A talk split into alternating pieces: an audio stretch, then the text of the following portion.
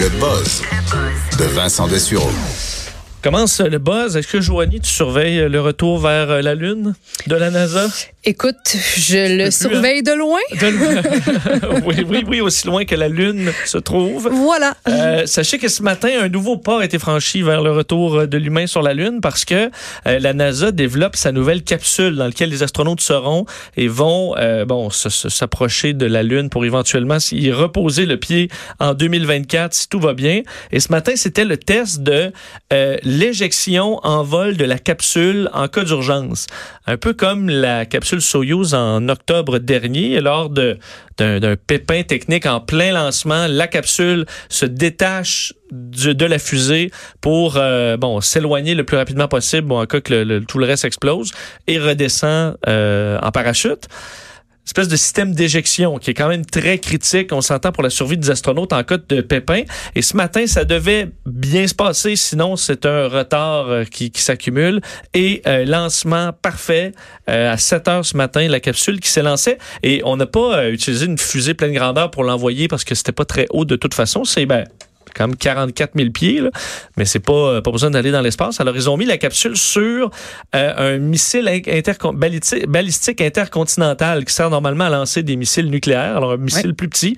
Ils ont mis ça sur le missile, lancé ça, et après 50 secondes de vol, on simule euh, une Un catastrophe. problème. Et là, euh, l'éjection se fait, et les images sont quand même impressionnantes, mais tout s'est bien passé. Mais normalement, tout se passe bien ou ça arrive euh, Ben, plus souvent qu'autrement que- qu'il y des, des, des pépins? C'est très rare, en fait, ça? parce que les, comme la, la navette spatiale euh, de la NASA n'avait pas ce système-là. Alors, quand elle a explosé euh, en 86, euh, le, il y avait pas de... Le réservoir explose, puis tout le monde meurt. là. Il n'y a pas de système d'é- d'é- d'é- d'éjection. Euh, Soyuz, là, et on s'en est servi seulement deux fois. Euh, la première fois, c'était il y a plusieurs années, là, donc je, écoute, en 83, et la dernière, c'était au mois d'octobre. Alors, euh, Soyuz, c'est très fiable, mais il y a eu un pépin au mois d'octobre et le vieux, bon vieux système a très bien fonctionné. Alors là, on a ajouté ça au système et ça a été un, hit, sauf qu'il n'y avait pas de parachute. On a dû le faire un petit peu euh, d'avant le test pour avoir toutes les données puis les analyser, parce qu'on est en mode sprint vers la Lune. Alors, euh, la capsule s'est écrasée en mer à 500 km heure. Euh, donc, euh, destruction complète. Mais dans la vraie vie, là, quand ça va se passer, Il y aurait eu, des parachutes pour assurer la survie des, euh, des, euh, des astronautes. Et 900 senseurs étaient placés à l'intérieur pour calibrer puis analyser le plus de données possible. Alors, c'est un succès. Prochain vol, enfin, le premier vol est prévu en 2021. Alors, ça arrive. Vol qui sera non habité. Premier vol habité, Artemis 2 en 2022, où on là, va retourner en orbite autour de la Lune dans le but d'y reposer le pied, donc en 2024 au pôle sud de la Lune. Alors, ce sera bien excitant. On fait pas juste y aller. Pourquoi on a besoin d'a- d'avoir des vols avant la vraie chose C'est officielle? des- dans la pratique. Bon. Tu comprends? Est-ce que tu irais, toi, Avant si de faire pouvais? un marathon, tu cours euh, 10 km. Alors, euh, en fait, on avait fait exactement la même chose avec euh, les, les missions Apollo. là. Donc, les premières missions étaient, on s'en va en orbite. Après ça, on s'en va en orbite autour de la Lune. Après ça, on y va y déposer le... le, le- le- Alors, ça a été, ça s'est fait par étapes. Ben oui, c'est sûr que, tu veux dire, on en rêve. En fait, je préférais aller sur la Lune qu'aller en orbite six mois comme David Saint-Jacques. Je pense que lui aussi, ce serait la même chose.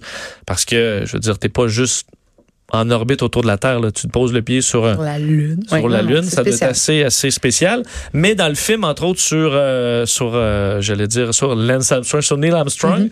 le, le- le- le- bon, qui est assez récent, tu comprends quand même qu'au-delà des belles images, tu te dis à chaque moment, je, vais, je peux mourir là. Là, il y a mille façons de mourir dans des souffrances atroces. je peux rester juste là à mourir tranquillement si les mettons si le il peut arriver vraiment alors t'as quand même pas le ça ils ont l'air super paisibles à tu sais à se promener sur la lune à jouer au golf mais c'est pas le le sentiment nécessairement que t'as dans la vraie vie pogné dans ton seau Ben, moi, ça euh, se peut que je meure Moi, ça m'intéresse pas du tout. Moi, ça moi, là, je suis une fille de terre. Mes pieds vont rester sur terre, à la limite. Un petit peu de plage ici et là. Ça être connecté la Mais méditation non. là t'imagines méditer sur la lune Ouf, eh non, en je- regardant tout ce que tu connais là sur l'astre bleu comme Non. ça au loin? L'espace, ça me fait peur. Les planètes, tout ça. Je, je, je- pourrais pas être astronaute. Puis si tu me, tu faudrait que tu me payes cher pour que j'aille sur la Lune. Faudrait que tu Bon. me payes cher. Mais on va rester sur la, sur la Terre cette fois, parce l'autre Merci. nouvelle que j'ai trouvée euh, euh, intéressante, c'est euh, la découverte d'un en fait de scientifiques qui ont mis dans les, la dernière année un, euh, un petit émetteur sur un, renard arctique.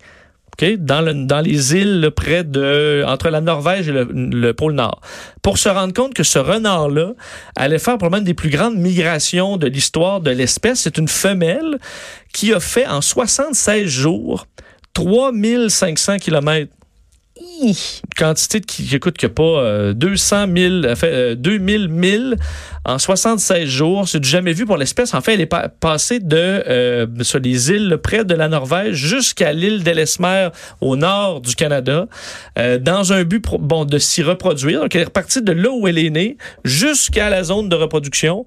C'est 3500 kilomètres en 76 jours, dont une journée où elle aura fait 155 km. Euh, c'est la zone justement où elle est sur de la glace seulement, donc il n'y a pas de végétation, il n'y a pas rien pour s'alimenter, alors elle a comme clenché ça. Euh, alors que d'autres bouts, c'était des 10 à 15 km, mais c'est une moyenne de presque 50 km par jour. Euh, c'est assez spécial. Alors, c'est un record jamais euh, retrouvé. Là, semble-t-il que ça mange des petits crustacés que ça trouve, là. mais c'est à peu près tout. Alors, Puis, vous voulez euh, l'étudier pourquoi, sais-tu? Ben, voir justement probablement où est-ce qu'elle était pour se rendre. Et on se rend compte que les migrations sont euh, immenses chez les renards arctiques. Parce qu'on a un de nos, nos amis, d'ailleurs, qui est en train de faire un 1100 km à pied. Et euh, je veux dire, il se fait clencher par le renard Ben, puis arctique. ça va lui prendre trois mois. C'est euh. à peu près trois, peut-être une trentaine de kilomètres par jour pour un humain bien entraîné en montagne. Mais là, euh, faire une journée à 155 kilomètres, faut le faire. Alors, félicitations à la renarde.